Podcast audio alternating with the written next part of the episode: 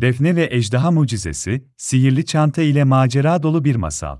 Bölüm 1, Defne'nin Sihirli Çantası. Bir varmış, bir yokmuş. Uzak bir köyde, 6 yaşında Defne adında tatlı mı tatlı bir kız çocuğu yaşarmış. Defne, annesi ve babası ile büyük, güzel bir evde yaşarlarmış. Okuma yazmayı yeni öğrenen Defne, çok akıllı ve meraklı bir kızdı. Ailesi onu çok sever, ona değer verir ve her zaman yanında olurlarmış. Defne'nin en yakın arkadaşı olan Damla ise ona her zaman destek olur ve güzel vakit geçirirlermiş. Defne'nin bir de sihirli çantası varmış. Bu çanta, onun büyükannesi tarafından hediye edilmiş ve içinde her türlü araç gereç bulunuyormuş. Defne, bu çanta sayesinde kendine ve arkadaşlarına yardım etmeyi çok severmiş.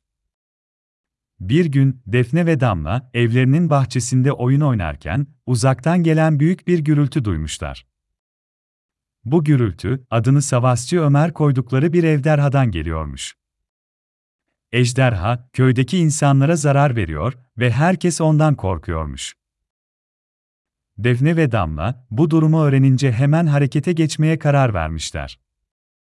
Defne, sihirli çantasını alarak, Ejderha'yı yenip köylerine huzur getirmeye karar vermiş. Ki arkadaş, cesurca Ejderha'nın yaşadığı mağaraya doğru yola çıkmışlar.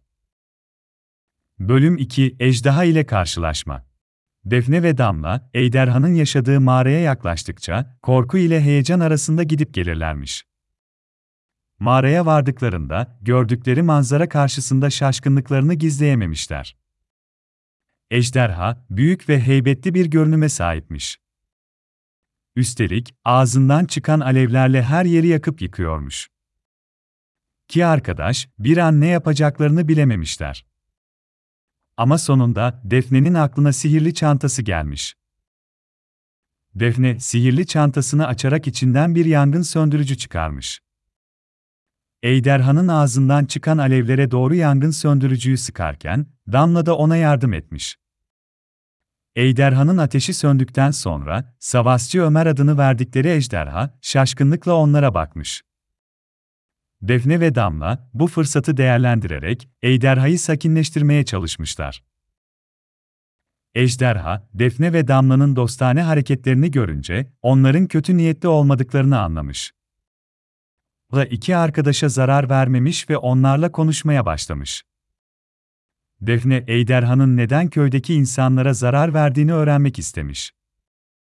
Ejderha, onlara aslında kötü bir varlık olmadığını, ancak köydeki insanların kendi yaşam alanına zarar verdikleri için onlara saldırdığını anlatmış. İnsanlar, ormanı keserek, mağaralarını yıkmış ve ejderhanın yaşam alanını yok etmişler. Bölüm 3 Barış ve Mutlu Son Defne ve Damla, Ejderhan'ın yaşadığı sorunları dinleyince ona yardım etmeye karar vermişler. Ki arkadaş, köye geri dönerek, köyün ileri yaştaki bilgi adamı ile konuşmuşlar.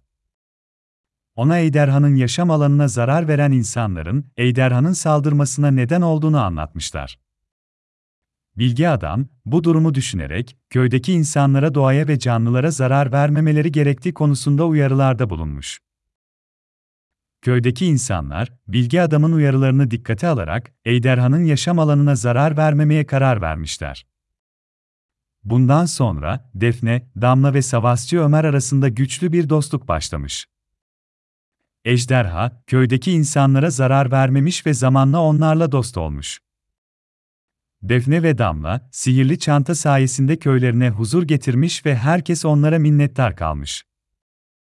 Ki arkadaş, daha nis maceralar yaşayarak, köylerindeki insanlara yardım etmeye devam etmişler. Sonunda, Defne, Damla ve Savaşçı Ömer ile birlikte yaşayan köy halkı, mutlu mesut yaşamaya devam etmişler. Bu masalda, çocuklar doğaya ve hayvanlara saygı göstermeyi, dostluk ve yardımlaşma değerlerini öğrenmiş. Ve böylece masal bitmiş, siz çocuklara ders niteliğindeki bu güzel masalı anlatan masalcı da yoluna devam etmiş.